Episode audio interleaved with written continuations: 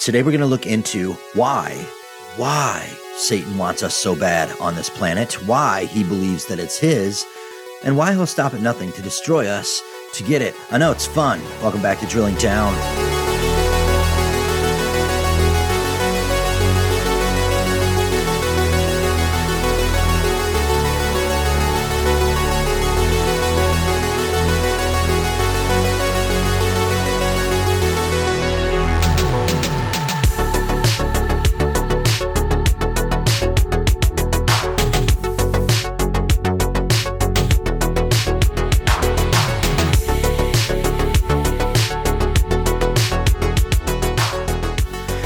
So glad that you guys are here, coming at you from Chicago, Illinois. I am wrapping up a week here in Chicago, uh, getting ready to fly in a few hours to Minneapolis, spend a week there with our uh, men and women that are away from home on CAT.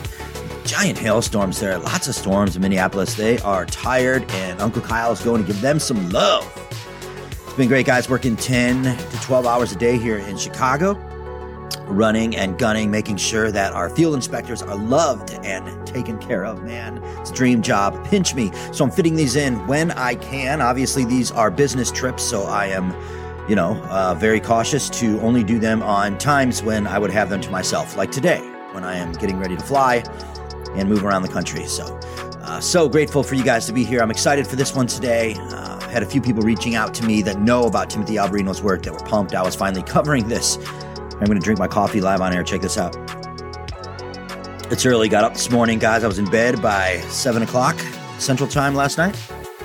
Got up this morning, worked out, went to, uh, got my breakfast here at the lobby, and now I'm getting a little this pumpage in here. It's, uh, Uncle Kyle's old now. He's not as fun as he used to be. That's, that's really his life. So, all right. Uh, really liked our discussion last time, and we're going to kind of think take the, the magnifying glass, the microscope for you hip kids, and uh, put it into what's going on here, uh, skimming around chapter four, Timothy Alberino's book entitled Birthright. This chapter is called Mankind. And while, again, we have covered this, some I'm not going to, you know, I'm going to let you need to buy the book so that you can get more into what we're talking about here. I'm just going to give a, again, a 30,000 foot view and how it pertains to where we're going. We talked last time about that interval part of Earth when it was without form and void, and the Spirit of God hovered over the depths of the darkness of the deep. I believe keeping that ancient serpent on lockdown on this planet that had been body slammed and suplexed by Yahweh from the top ropes. We want to go back to that moment when we see that God wants to renew this terrestrial planet, this realm. And if we look at it now from the guise of it had been obliterated by an ancient war, I think we're going to begin to look at the earth differently as well as man and what the enemy and those that are on our side are fighting for. Remember that story about Elisha in the last one, right? They're on both sides and we're going to focus more on more, more and more on that as we move throughout this entire series.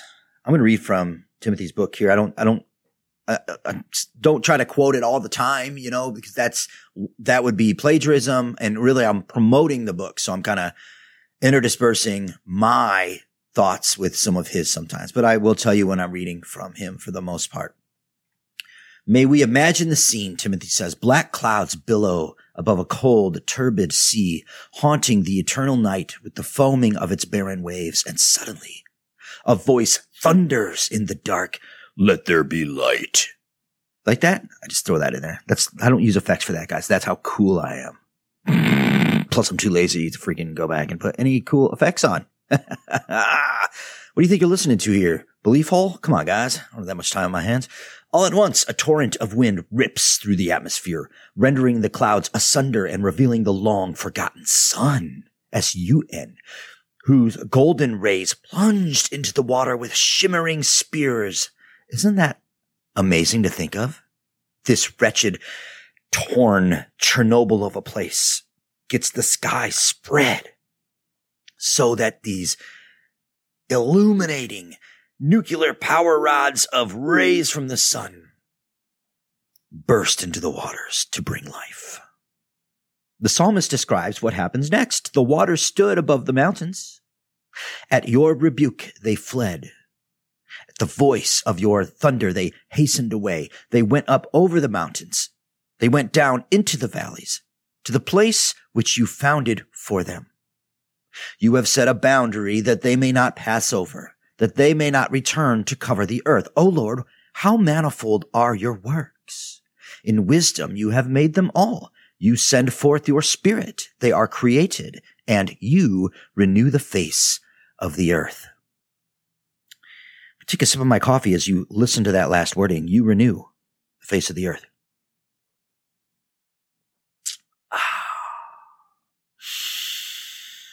Never caught that before, did you?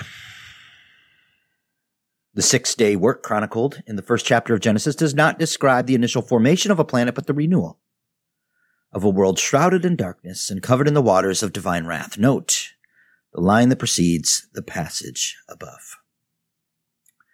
You covered the earth with the deep as with a garment. This awful picture of a dead planet, guys, now that you have that in your heads for the first time, maybe ever, inundated in water before being resurrected to life is a prefiguration of the baptism in Christ Jesus.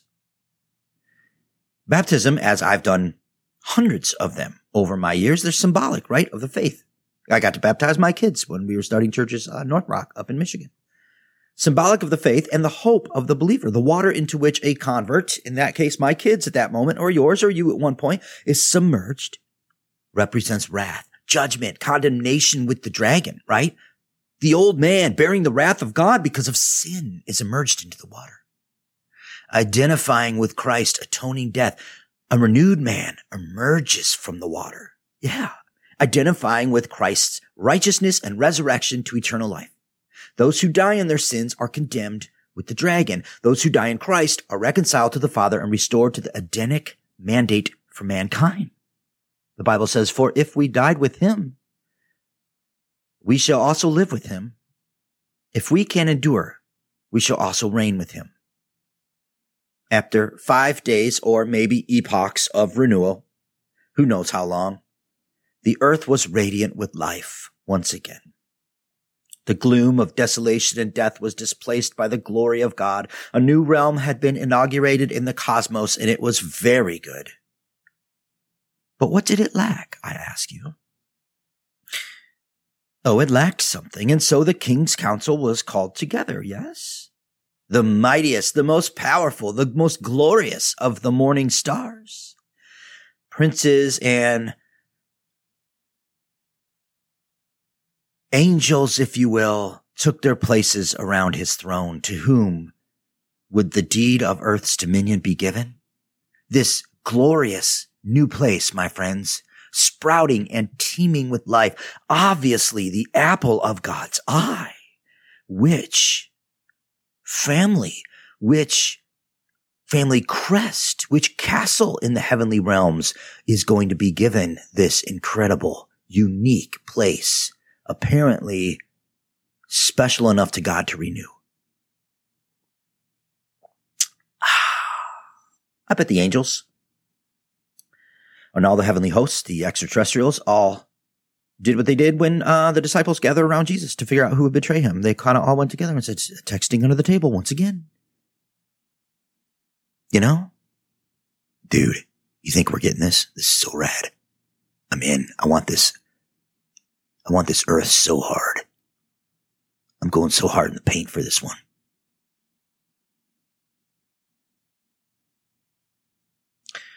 Job actually talks about this moment. See, if we just pay attention to the Bible, it's all coming together. But we don't, but that's why you're here. That's cool. I'm paying attention. Behold, God puts no trust in his holy ones. and the heavens are not pure in his sight. Even in his servants, he puts no trust, and his angels he charges with error.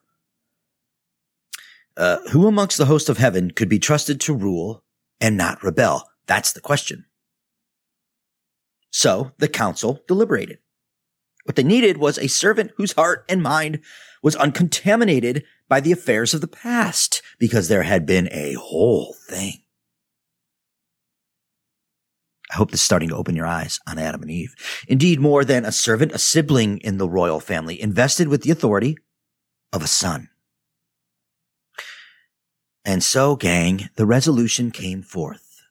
Let us make man in our image. Oh, I've heard this, Kyle. According to our likeness. Let them have dominion over the fish of the sea, over the birds of the air, and over the cattle, over all earth, and over every creeping thing that creeps on the earth. Guys, we're not going to go into it big here, but this extraordinary pronouncement was vexed. It has just absolutely confounded theologians for millennia. It has supplied gasoline and fire for so many ridiculous debates. The problem, as Timothy Alberino points out here, is in the plurals. Many Bible readers note the plural pronouns, us and our. Let us make man in our image. And they look at that with curiosity, remarks Michael Heiser. Um, obviously, you know who he is. They might suggest that the plurals refer to the Trinity. But technical research in Hebrew grammar and exegesis has shown that the Trinity is not a coherent explanation. The solution is much more straightforward one that an ancient Israelite would have readily discerned. What we have is a single person God addressing a group, the members of his divine council. The lesser gods, lowercase g gods, the Elohim. Now, as we have gone into this plenty, we're not going to, you know, Timothy has, has to sit here in his book and do it because you always have to do it because there's always somebody picking up for the first time. But I don't have to do that because I have so many episodes on all of that, right? Fan freaking tastic. And so there it was. The king says, I'm going to make a man. You know, you, you're, I hope you're picturing this in a fairy tale sense, but it's very real.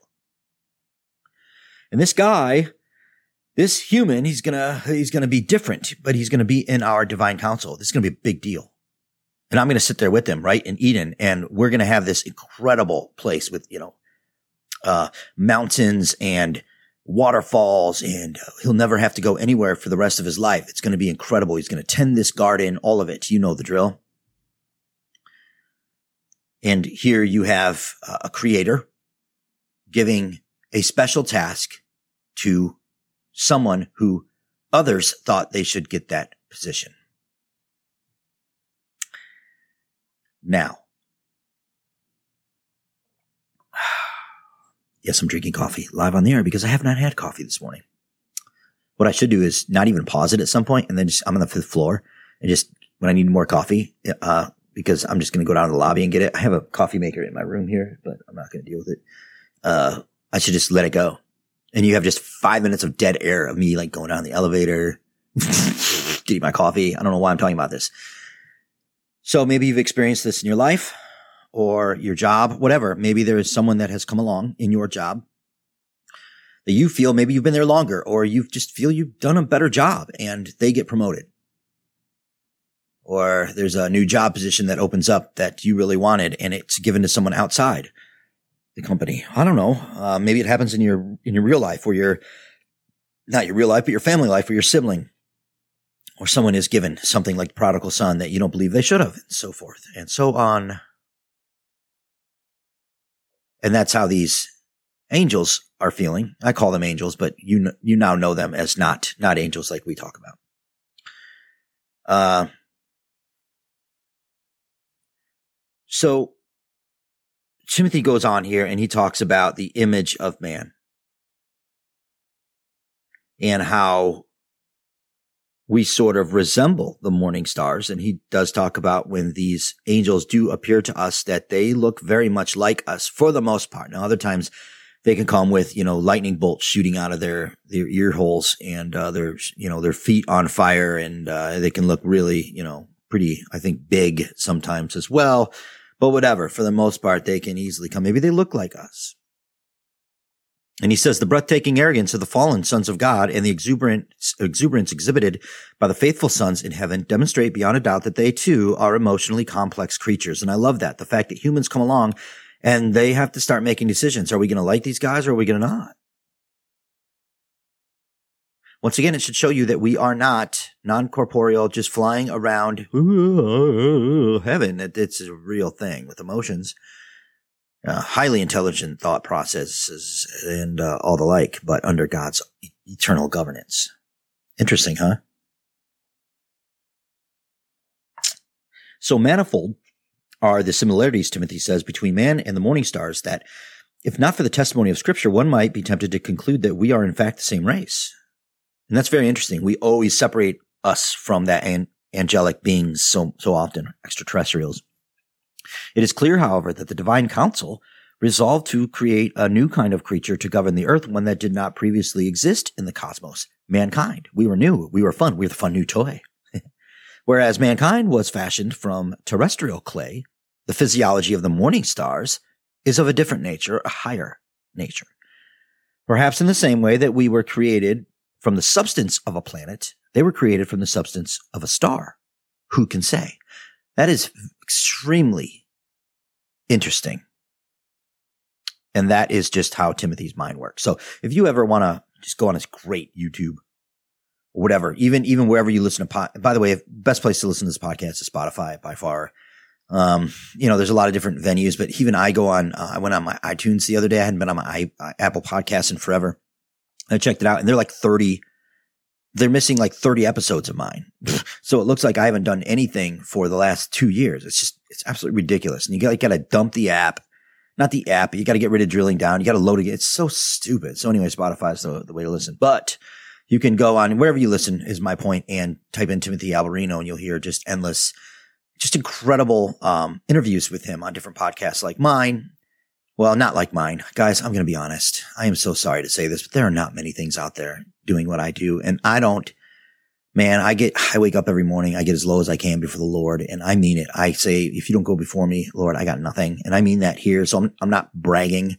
I'm just telling you it's painful when I try to listen to other people's podcasts. And I'm not saying the ones that aren't like Parcast or, you know, obviously, you know, armchair expert or, you know, nationally Joe Rogan, whatever. Nationally, I don't listen to Joe Rogan, but whatever.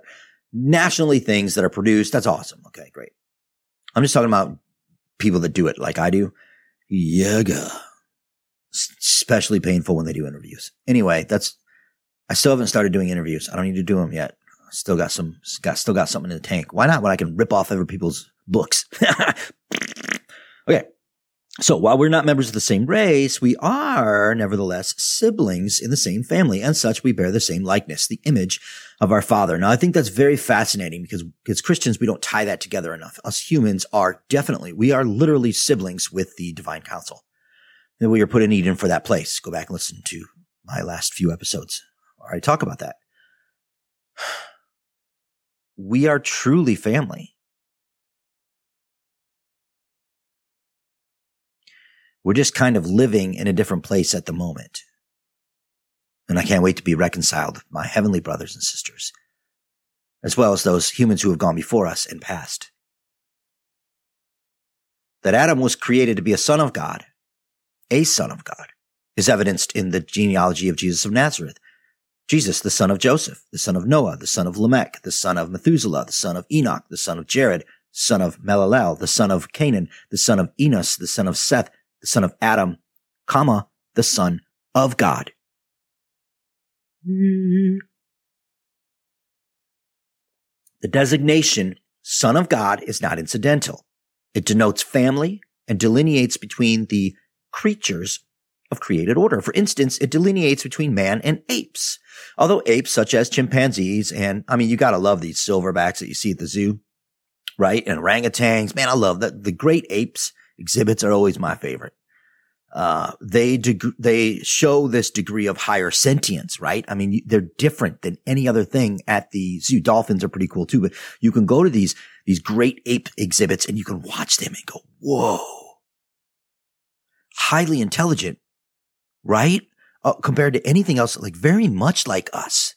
You'll, I mean, you'll see them sit there and really be able to think out how they're going to communicate with their children. And then, uh, at the same time, they'll turn around and they'll figure out a complex problem. But the thing is, is that they aren't created to be the sons of God. They're not part of the family. And you can see that fall apart when they're solving a problem. And all of a sudden, the big one that's in front of the window that all the kids and everybody's watching sticks its, you know, finger up its ass and then pulls out a complete uh, finger of feces and puts it into its mouth. And you're like, oh, there it is. There it is. Yeah. Because I mean, I don't want to speak for you, but I don't do that. I, whatever you're into, cool, man. Um, I don't do that, right? I consider myself a little above that. I mean, not much, but just enough, enough. So, you know, they're not part of the family. Although mankind is not the only image bearer on the block, he is afforded a unique privilege. He is permitted, indeed, listen, mandated to replicate the image through reproduction. There's that sperm thing we talked about last time. The chromosomes of the human species are encoded with the image of God, the seal of man's authority on earth. And then he goes into many, many pages after that in this incredible detail, 10, 15 pages that you gotta get the book to read, but it is fascinating. And he's talking all about man's dominion, why he was he is in us. We're given this place. Incredible. Indeed, we were given it, right? And after this epic failure of a coup d'etat and the destruction of their planetary domains, the defected sons of God who hated us who wanted this place, who were banished from the kingdom, who were sealed within the bowels of the earth by the boundless waters that encompassed it. Uh oh. Remember that cosmic war and the Spirit of God hovering over the vast darkness of the deep, holding that evil in there.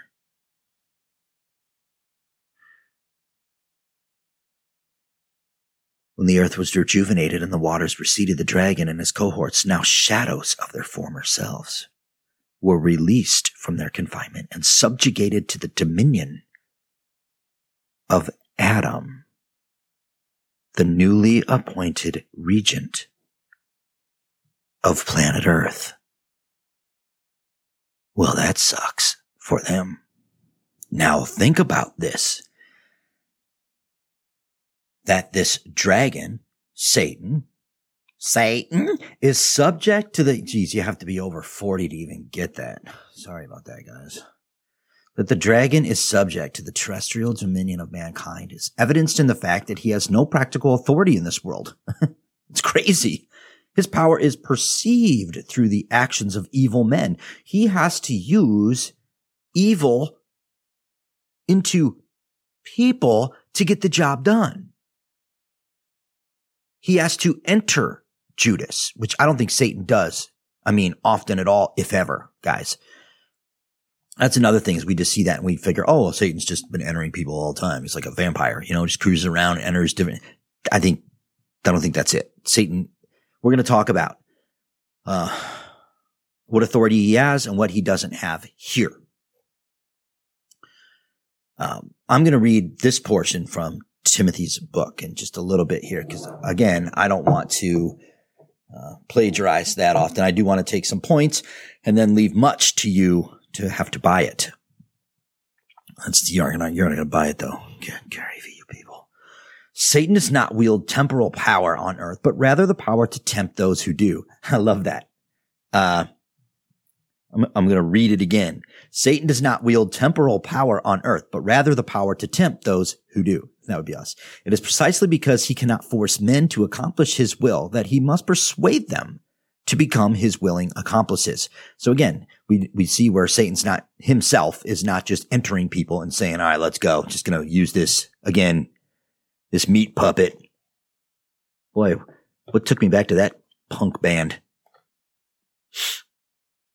Uh, like the wild beast baited with the pheromones of carnal desire, wicked men are drawn to political power and harnessed for satanic purposes.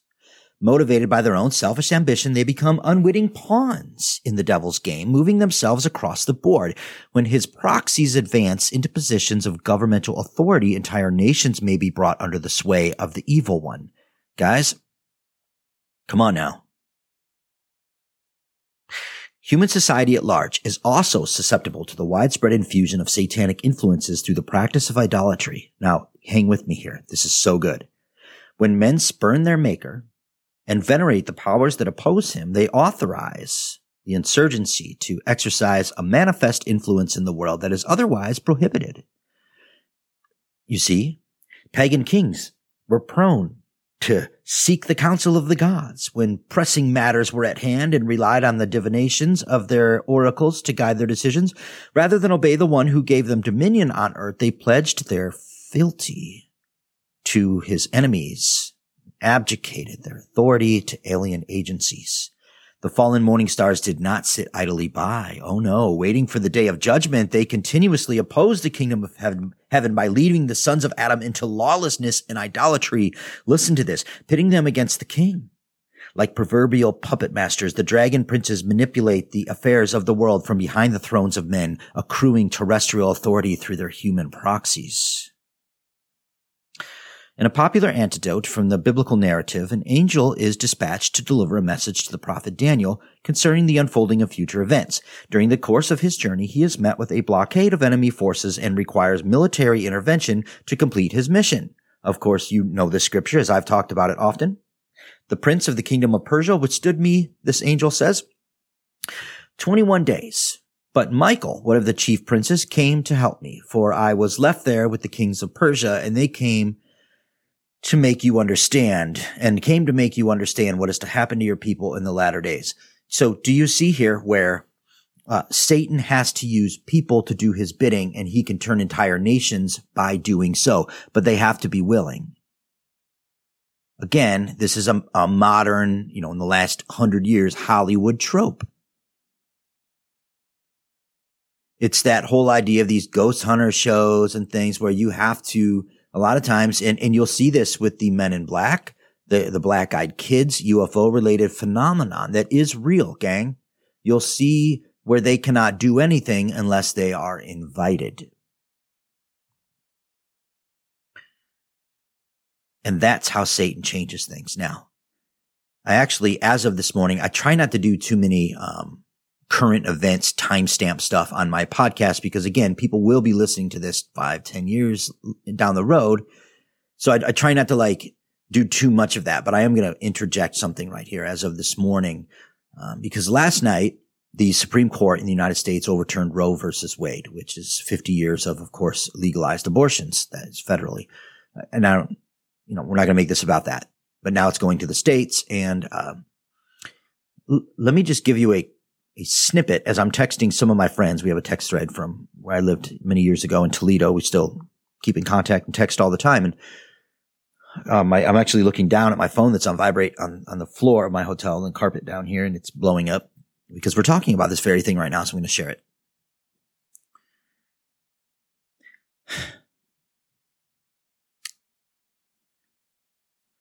Uh, you know, in the end times, that the rapture happens and everyone rejoices because the Christians are gone, and then the two witnesses come and uh, and they're able to lay waste in the name of Jesus, and everybody hates them so badly. Finally, the Antichrist is given the power to defeat them. Yet three days later, they rise up and they go. You know this whole story, and the whole or cheers because they're or cheers because they're they you know trade presents like it's Christmas because finally they're rid of all these Christians and these the church and God because they're the enemy, right? That's what people think. They're the enemy. Uh, and even though I preached that for years, I've always said we got a long way to go to get to there. Uh, last night, I'm sitting in my hotel and I went to bed at, uh, I was in bed at 6.30 central time, but then I read for an hour, whatever. So I'm reading and I'm, uh, reading my Bloomberg, try to get up on business and economics and all that stuff. I know it's a, it's a weird me these days.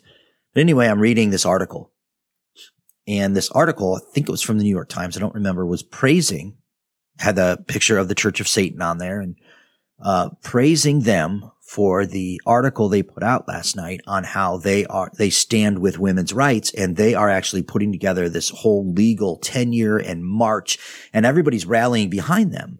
And the idea of this article, and I've seen plenty like this, are that thank, I won't say God, thank goodness these people are saying for the church of Satan standing up where the Christian church has become the enemy.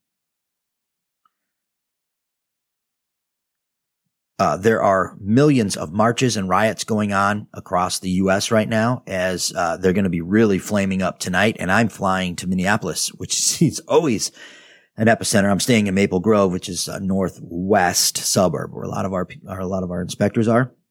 But that being said, I'm sure I'll see some action there over the next week. Anyway, anyway, I am literally looking at a world that wants the Christians and God out of their government and the church of Satan in it literally, literally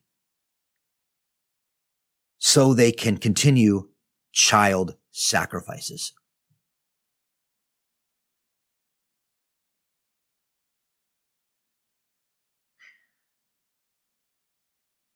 We are living in the final days.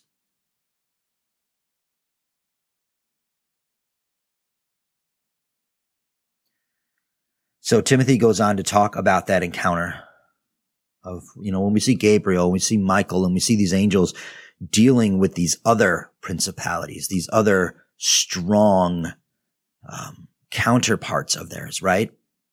There are real wars going on in the sky for various reasons. And over the course of this entire um, uh, series on Timothy's book, Birthright, we are going to be getting more and more into that, but just hang with me for this moment. So I love this. Um, Timothy's going to break down this portion of scripture, I think better than I've, I've ever been able to do it. So I'm going to go with him on this part. I'll read, reread that portion of Daniel. So you, what you have is this messenger, this very powerful angel that is going to show up to Daniel and says, you know, he's tired. Like you can picture this angel getting there. Daniel craps his pants because the angel is scary and powerful. And the angel's like, Hey, well, you know, I'm cool, man. You're cool. You're awesome. Just chill.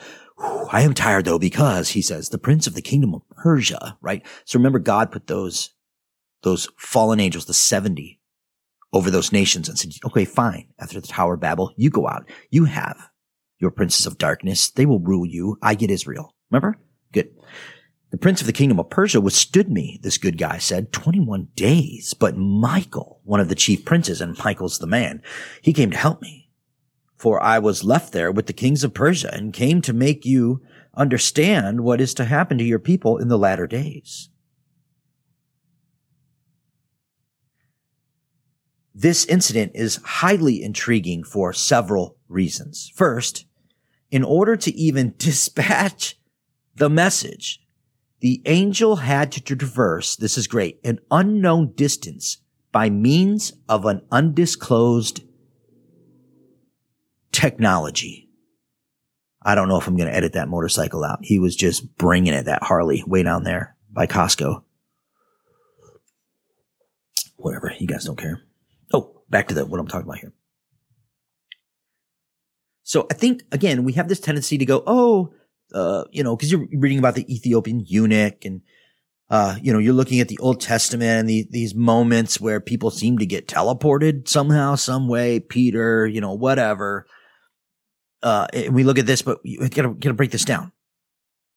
This angel has to go a distance by means of some type of technology. This implies a vehicle of conveyance. And I agree with Timothy on that.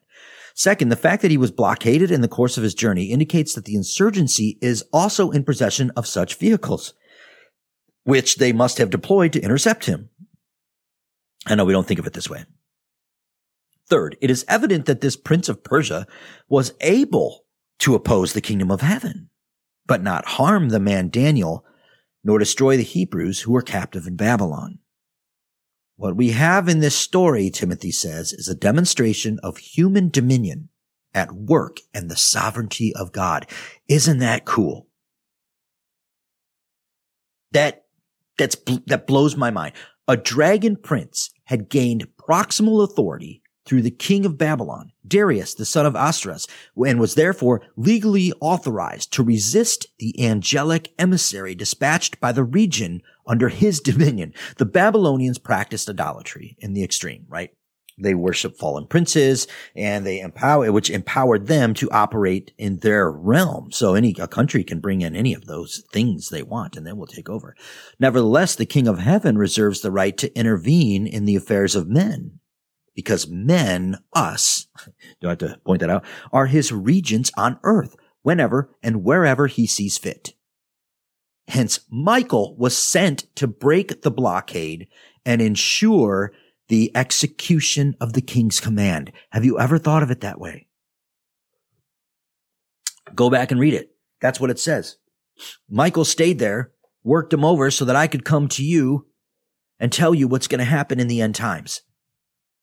Michael didn't come, you know, to save him and lay waste to those guys and they had a little party there. Michael did it so that this messenger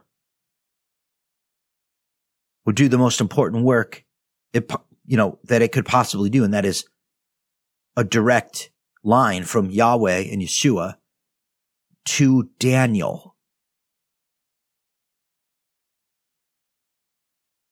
Timothy says this rule by proxy modus operandi is further manifest in the temperations of the Christ. By the time Jesus of Nazareth was born at the turn of the first century, the whole world was in thrall to the influences of Satan. Now, I'm going to pause here and interject. This is me breaking in because uh, I've talked about it before and I've thought about it before. Certainly you have too. Why did Jesus come then and not now? You know, like, so when you think about that, that the son of God, this, the word that became flesh that was there that obliterated these guys way before we were even created.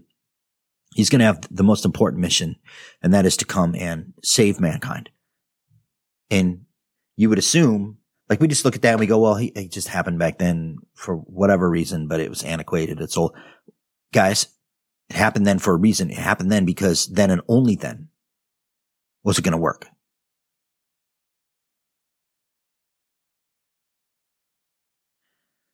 The world was under the influence of Satan. Knowing full well that this son of man, born of a virgin, according to the dragon slayer prophecy, was destined to rule the nations. The old serpent attempted to beguile him with a cunning proposition. The Bible says, and the devil took him up and showed him all the kingdoms of the world in a moment of time and said to him, you know this when Jesus is tempted, to you I will give all this authority, Satan. Can you imagine? I mean, it is, it is a laughable thing, but listen to it. To you I will give all this authority and their glory for it has been delivered to me, and I give it to whom I will, Satan says. For it has been delivered to me. Note that the authority over the kingdoms had been delivered to Satan. Nowhere in the biblical narrative is he granted such an endowment by God. Instead, listen, Satan had gradually accumulated his authority through the willful abdication of humans particularly human rulers. Satan's throne at, the, throne at the altar of Zeus is a fitting portrait of his rule by proxy. Like the Roman emperors, Greek kings were believed to receive their authority from Zeus and governed as his representatives, a brazen alteration of Adam's original mandate to represent the true king of the gods of the earth, lowercase gods. By worshiping Zeus and Jupiter, the Greeks and the Romans were willfully bowing their knee to Yahweh's archenemy, who made a lurid show of triumph through his proxies on two separate occasions. And he goes in to talk about those Greek and those Roman moments in the occup- the occupations of Israel in this dragon slayer prophecy. And I'm not going to get into that. Again, that is something that you need to read the book about. He just does an incredible job of then working through this idea that Satan worked through the men of these opposing countries of Israel.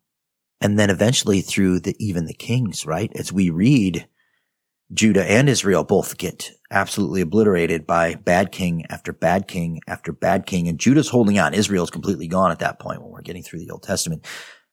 But they all, in the end, fall to idolatry. You still think those are wooden sticks and idols made of stone? Sure, those things existed. What was behind those things?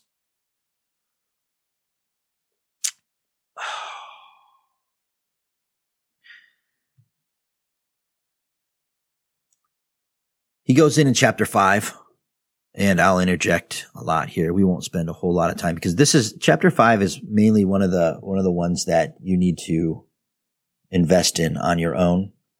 He talks about man being exiles of Eden and then going out into the earth. And we have talked about that a lot. Um, the fact that we were put there to, to govern the earth. Satan hated that. And so by persuasion, Satan can't defeat Yahweh, of course. So by persuasion, starting with Eve, then with Adam, then with Cain, so forth and so on, is slowly trying to destroy all of mankind, right? And that's where we get to the flood when all flesh was corrupted. You guys know that. And if you don't, you really have got to go listen to drilling down in order. So he does an incredible part of uh, talking about the earth in Eden uh, becoming what it is and how Satan dealt with that, how he couldn't stand that. So again, that chapter, chapter six, chapter seven, uh, I'm going to leave in the hands of Timothy. He goes in and he talks about the golden age of men. Now we're starting to get into the empires of the earth, right? Uh, we start getting into that portion of history. And trust me, we're getting to that place, guys, where we're going to talk about modern day and, and all of that, but you have to lay the groundwork. Okay. We've done it in various ways, but this is just a great way to, I think, um, I think, do it concisely and with the brilliant thoughts of Timothy and my interjections, which are brilliant. I mean, come on, guys. I'm a genius in my own mind. The ancients did not look forward with eager eyes to the prospects of humanity's future. Instead, they look back with yearning of the days of yore, when the gods walked among men. That's, that's something that we have to stop and think about. Everybody's trying to get back to what it was. Now, these, these fallen angels are trying to get everything back to that golden age. You see that. Why? Why? Because it was when they had the most power. It was when they were, were together. They ruled the world. These pesky humans came along and they almost got them defeated. And then the flood happened and then it was restarted again. It almost ended again. And then the Tower of Babel happened and then, the, you know, everything was put out. You, you have to understand they aren't sitting there looking at, um, our future as something they're pumped about. They're looking to end us. I always think of the original Transformers movie, which again, I'm not big into those movies. Like Michael Bay took it way Holy cow, way beyond what I cared to see. Anyway, uh, like the first one, I thought it was really cool how when the first Decepticon, it's a police car kind of rolls past and you know, police cars always have their mottos on their cars and it's something like to serve and protect or whatever. And I forget exactly what this one said, but it's the first time you see it where this police car looks kind of menacing, pulls up and around and, and the little logo on it says is to, um, punish and enslave, I think. And you look at that and you're like, whoa, that's probably not a good cop. And it ends up being a Decepticon. I'm sorry to go into that for you guys right now, but that is, that is the whole idea of this. The ancient hope was never invested in the long foretold return of the gods. Someday, crooned the oracles, the gods would descend from the heavens once again and renew the sharing of knowledge. Their empire would be restored. That's what they want. And their offspring would uh, occupy the venerable thrones of their former dominion. They want themselves to rule again. And the ancients wanted them to be able to rule again. They were mesmerized by the mythology and the cultures that they had known. They had seen these incredible powers manifest on earth there for centuries. Their stories of old told them of this power and they wanted it back. There's a term, the Golden Age, coined by the Greek poet Hesiod, and it represents the dawn of humanity. Oh, the golden age. The dawn of humanity when the gods, lowercase, dwelt among men in an epoch of unparalleled peace and harmony. There was no hostility in nature and no need to toil in the field for food, as the primordial soils freely gave of their bounty. Men lived almost immortal lives. We're talking about Garden of Eden, right? Persisting with a youthful vigor for hundreds of years Shortly thereafter, I should say, when finally death came knocking at the door, it was a tranquil affair. The pleasant passage from one state of being to another. The spirits, this is Timothy, the spirits of the heroic dead persisted in the world as ethereal guardians for the living. Plato further defines these guardian spirits as uh, daimons, uh, from which we derive the term demon. In Greek mythology, a demon proceeded from the deceased corpse of a demigod, the offspring of God and man. In the Golden Age, the gods uh, capitulated with women, human women, who conceived and gave birth to the golden race, the half breed of her- heroes in the old world. Now, you know this. Having spawned the seed of the gods, the demigods were imbued with superhuman abilities. Finally, these fallen angels had a foothold on earth of their seed. They were revered as minor deities and venerated with their fathers. In the midst of ancient cultures, the hybrid sons of God were often appointed to rule over kingdoms of mortal men. The thrones of earthly dominion belonged by decree to their heirs of divine blood. Human tyrants throughout history have asserted their right to rule with the dubious claim that the blood of the gods coursed through their veins. Nimrod. The concept of the divine right of kings is rooted in the golden race and exemplified in the fabled realm that defines the golden age. Dun dun dun. Atlantis. Atlantis. So he goes in and he talks about the legend of Atlantis, how it was not derived by Walt Disney, and how Plato was actually probably on. And he goes into a good 20 page diatribe that I am not going to deal with. Ha ha! Because we've talked about it and because you should get the book. You think Atlantis is a fairy tale? Time for you to read chapter 7 of Birthright.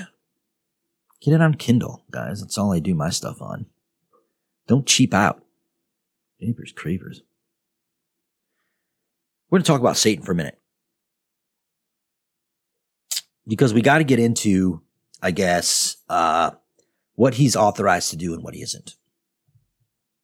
Satan himself is a watcher, so to speak, although he is, of course, in the uh, cherubim class. Being a watcher himself, Satan was well acquainted with the uh, vulnerabilities of his brethren. So you see Satan a lot of times, guys, in the Bible. He he takes a back seat. Like he sees, he kind of has his other henchmen uh, do this, do things. You know what I mean? Like it's really bad leadership, but it worked out good for him in the end. You know, it's that it's that manager at your company that's constantly throwing you out to try something, and then what works he takes credit for, and uh, what doesn't he's like, oh, we're gonna have to let you go. That type of thing. It's just bad leadership. But then again, I'm not working for Satan, so you know, I don't care. I don't expect the man to have good, you know, leadership. That's not what he's looking to do. He's looking to punish and enslave. Right.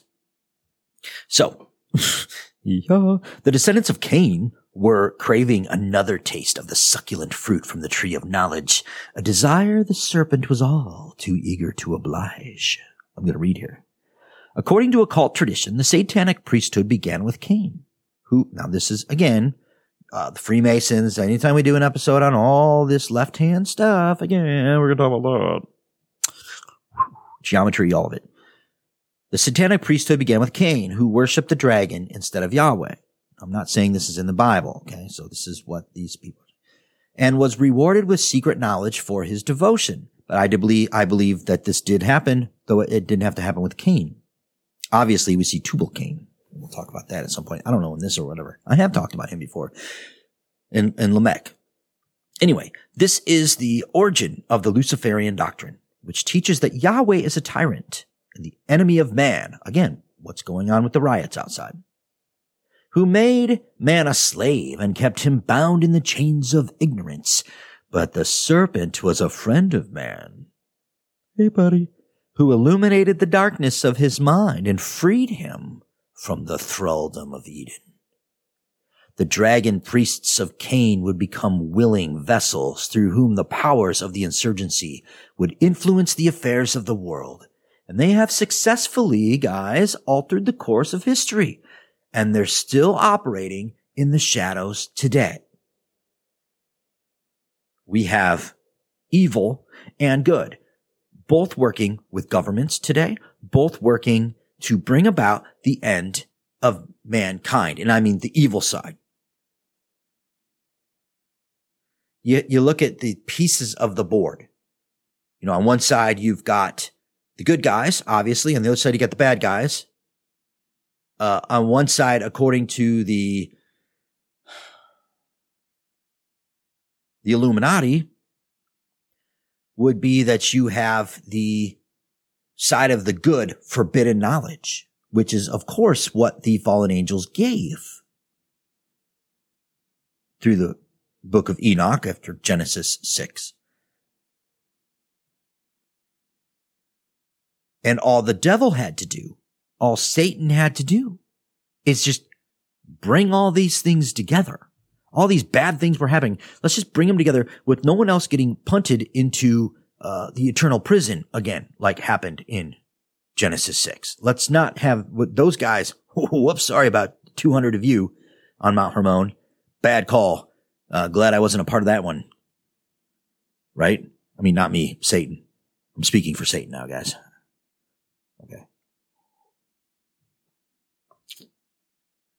So, did you watch Game of Thrones? I did.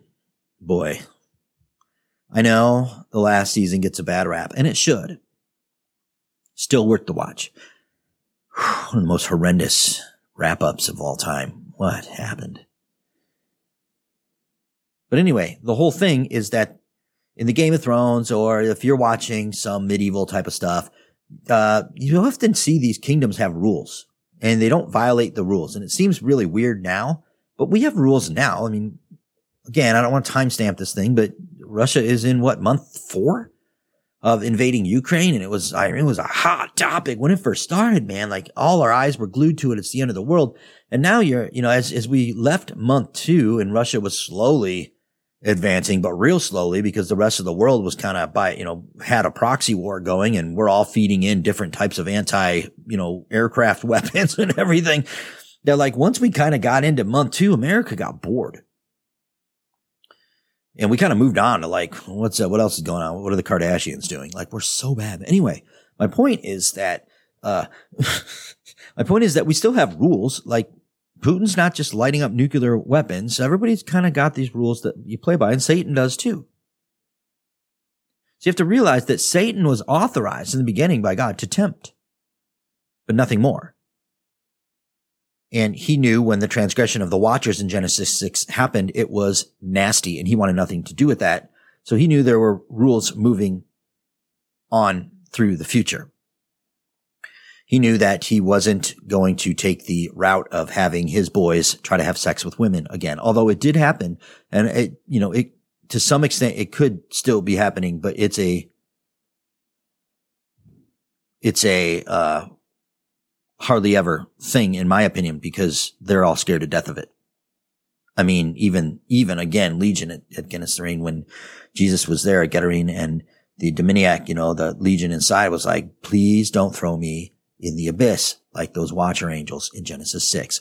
Please, please, please, anything but that. Everybody knew it. Now, eventually, the, in the final hour, we are going to have a resurgence of that. That's the last ditch effort.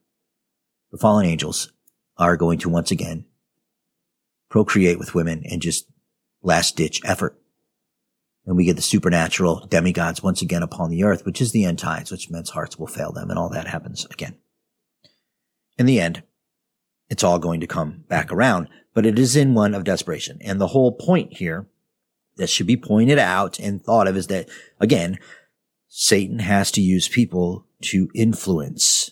Okay we had, I won't, he, Timothy does a great job of going back into the book of Enoch and talking about all these different cutting of roots and that we've, we've gone through and what, how Satan used that to help destroy the earth by giving us forbidden knowledge that we didn't have from the very beginning.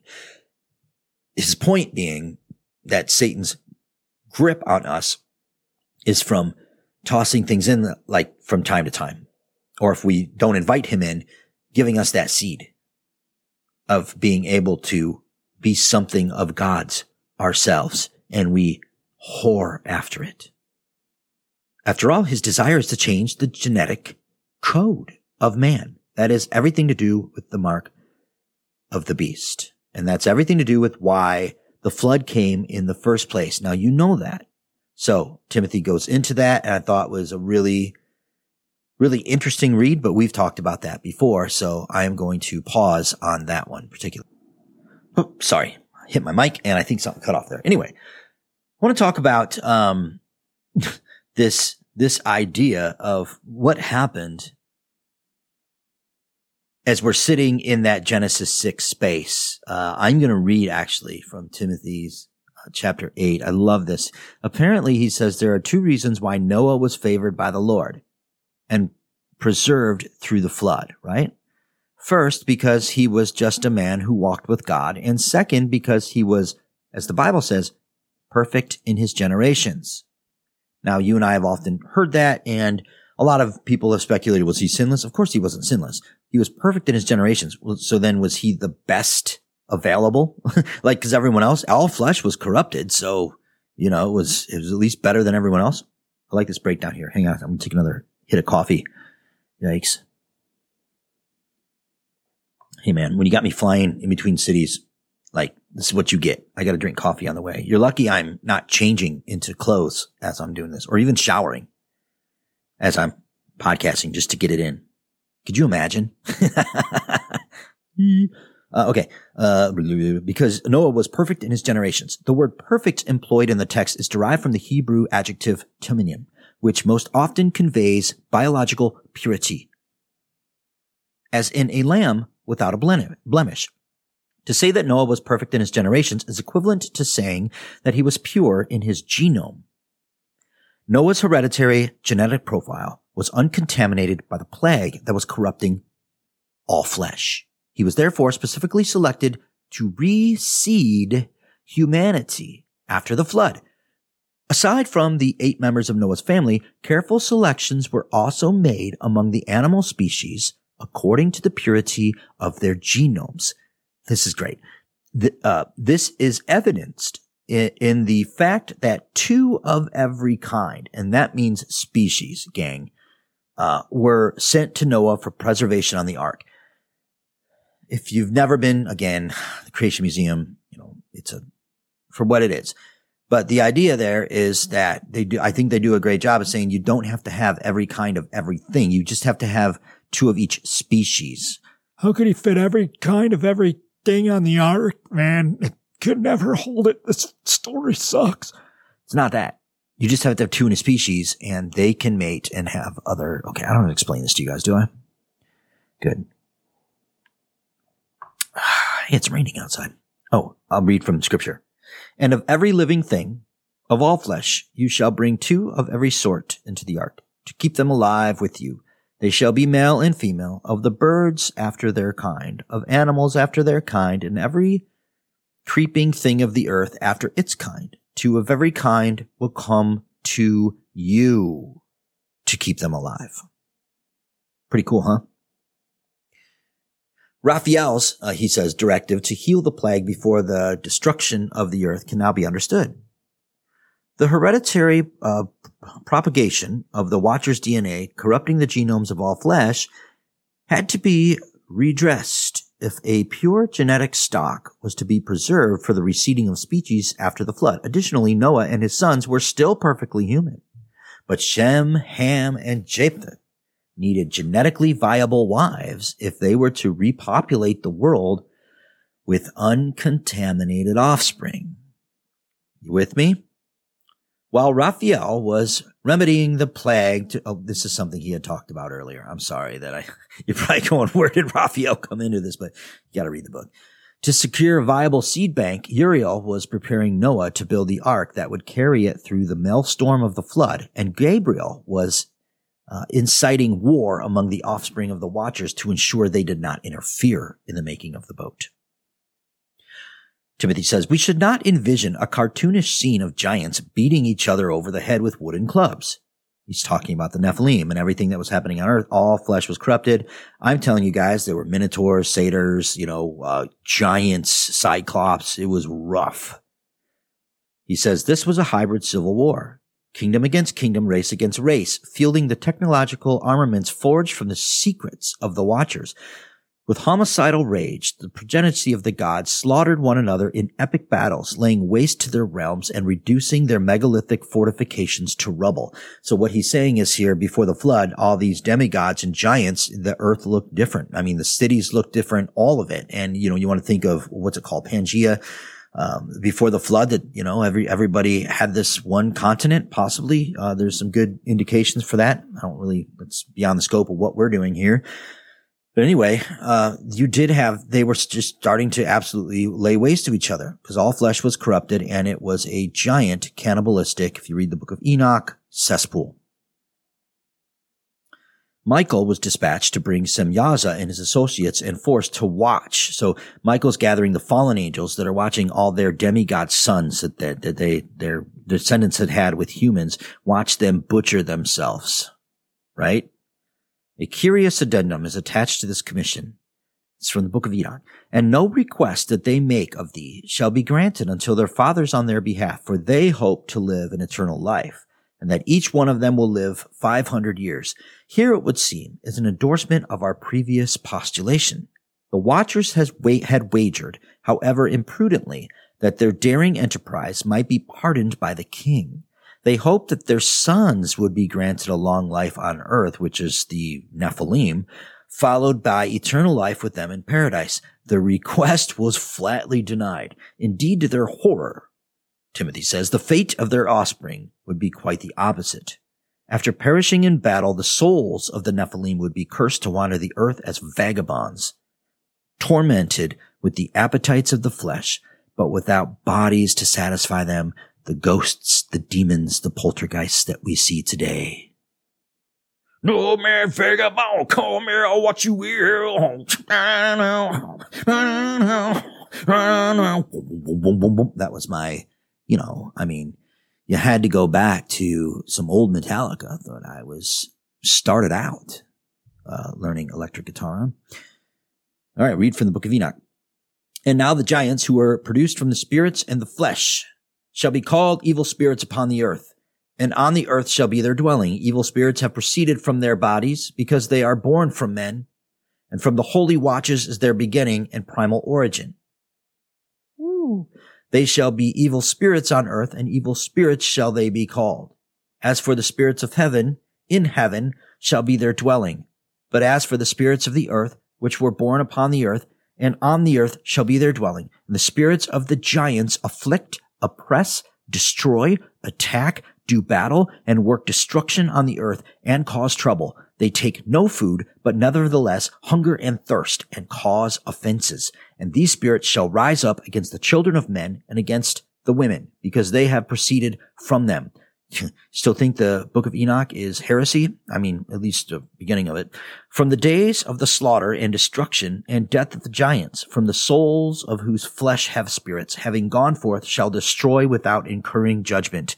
Thus shall they destroy until the day of consummation, the great judgment in which the age shall be consummated over the watchers and the godless, yea, shall be wholly consummated.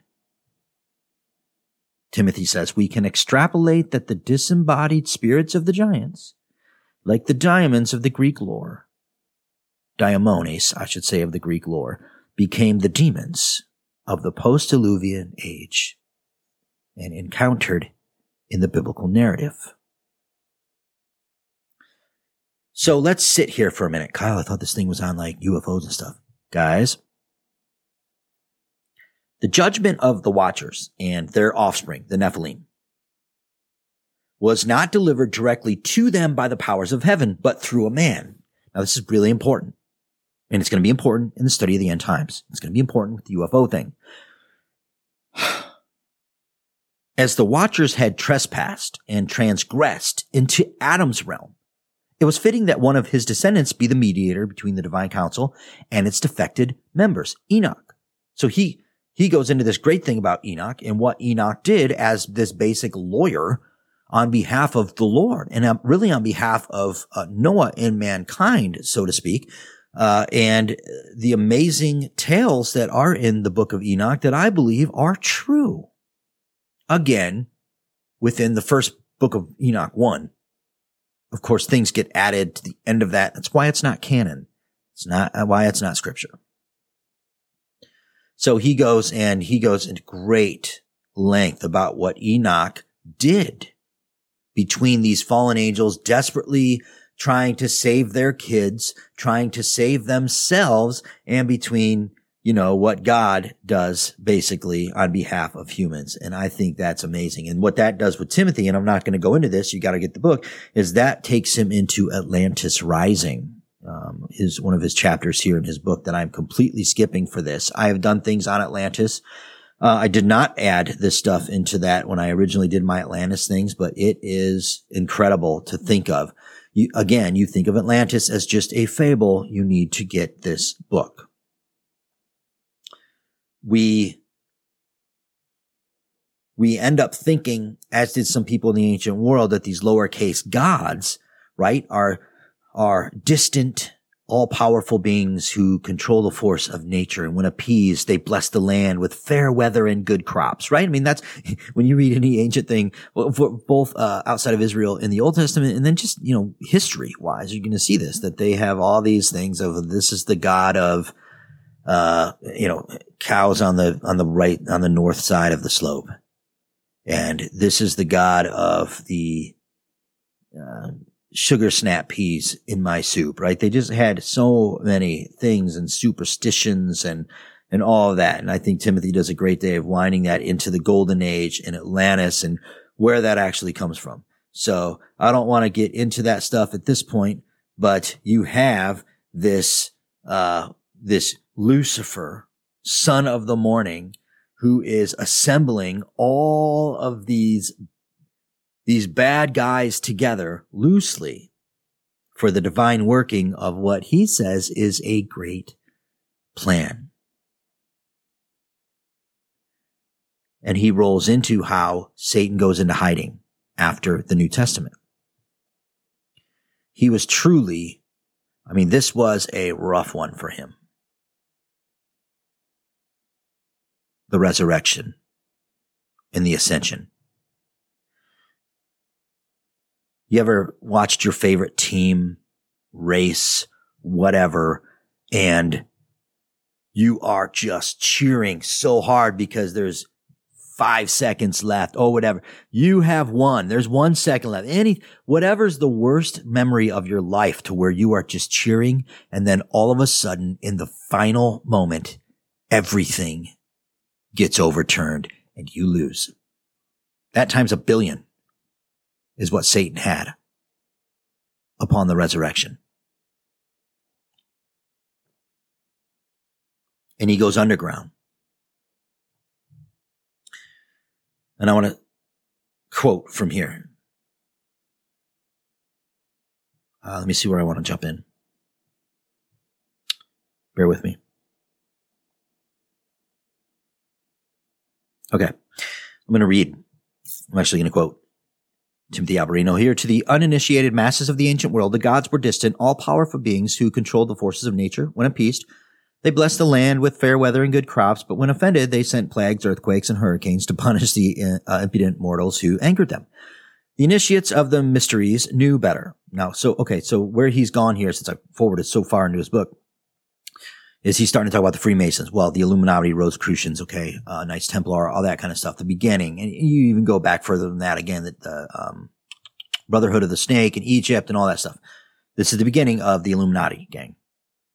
The initiates of the mysteries knew better. To them, the gods were close at hand, moving surreptitious, uh.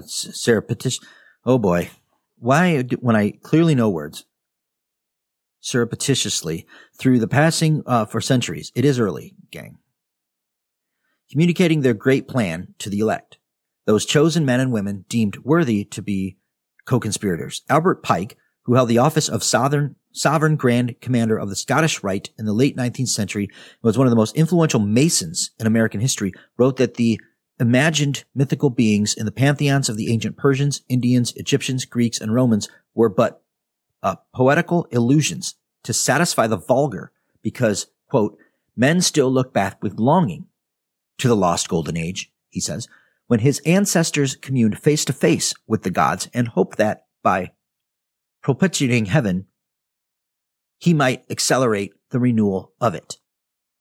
Pike and those among his colleagues who were privy to the true doctrinal doctrines of Freemasonry at the highest degrees knew that the mythological lowercase gods of yore were not literal beings, but metaphorical allusions to an elder race of masters who needed the cooperation of enlightened humans to help them. This is from them to, to restore their empire and renew their face to face communication of the golden age.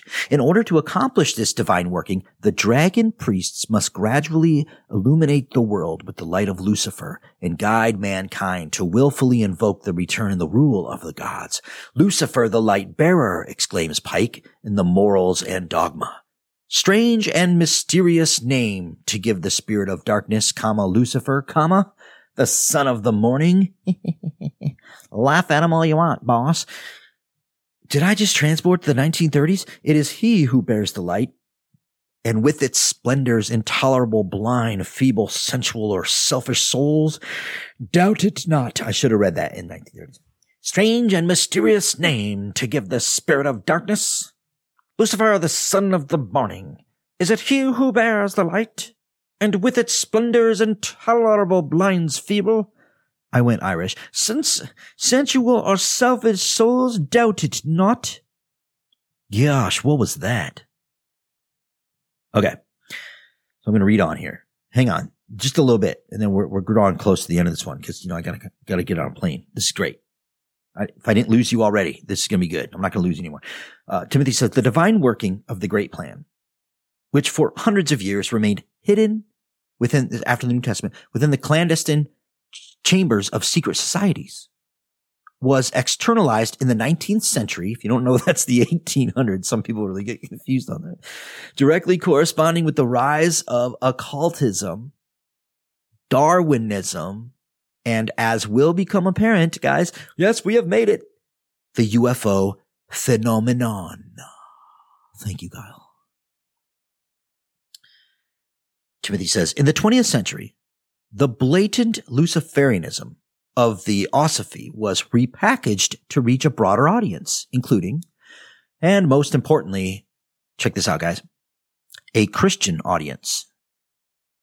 To this end, biblical terminology was co-opted by, we've talked about Madame Blavatsky, proteges in the Aleister Crowley thing, to make the doctrines of the mysteries more palatable on the Christian tongue. Christ became the central figure of their teaching, but not the Christ of Scripture. Anyone familiar with the New Age Messiah will immediately recognize him as Antichrist. The New Age is synonymous with the New Golden Age and the Theosophal Christ with Apollo. Rather than refer to the gods of old, Theosophists wrote and still write from the 1800s on about the wise and benevolent members of the hierarchy, i.e., the insurgency, who are working through their human co-conspirators to bring about, here we go. You guys want to know what it's all about?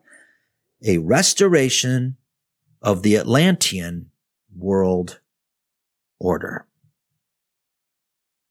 What do the Illuminatis want? What do the Charles Santa Santa Santa Claus Schwab bin Land New Schwaben in Antarctica, what, they, what does everybody want? They want the old gods brought back. They want the golden age, the time between Genesis 6 and the flood.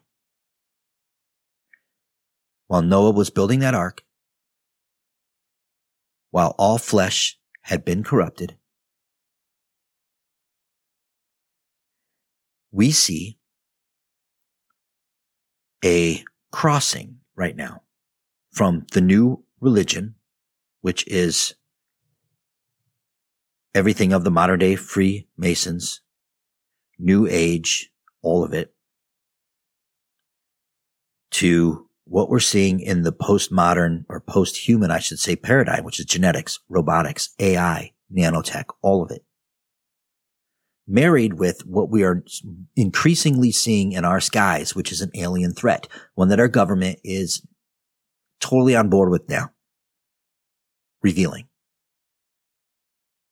In the middle of those three things, this desire for a new religion age, this AI, robotics plunge, and this thing we're seeing in the skies. You marry those things. What do they all have in common? It's a new golden age where if you go back and listen to my tracking the gods from Derek Gilbert series, it's about Apollo. It's about the revelation of the old gods coming back. Timothy goes on and he shows where we went wrong with atheism coming in, um, postmodernism, all of that stuff where we have decided to defy him. He talks about Aleister Crowley and, uh, uh, he even talks about Ben Stein's, uh, remember that expelled, no intelligence renewed. He actually, I want to think I want to read this. Stein says in that, what do you think is the possibility that intelligent design might turn out to be the answer to some issues in genetics or in evolution. And Dawkins says, well, it could come about in the following way. It could be that at some time earlier, somewhere in the universe, a civilization, civilization evolved, really, by probably some kind of Darwinian means to a very, very high level of technology. Okay? And designed a form of life that seeded into perhaps this planet, he says. Now, that is a possibility and an intriguing possibility. And I suppose, he says, it's possible that you might find evidence for that if you look at the detail, the details of biochemistry, molecular biology. You might find a signature of some sort of designer. And that designer could well be a higher intelligence from elsewhere in the universe. But that higher intelligence would itself had have to have come about by some explicable and ultimately explicable process. It couldn't have just jumped into existence spontaneously. That's the point. And then Ben Stein says, so Professor Dawkins was not against intelligent design, just certain types of designers, such as God.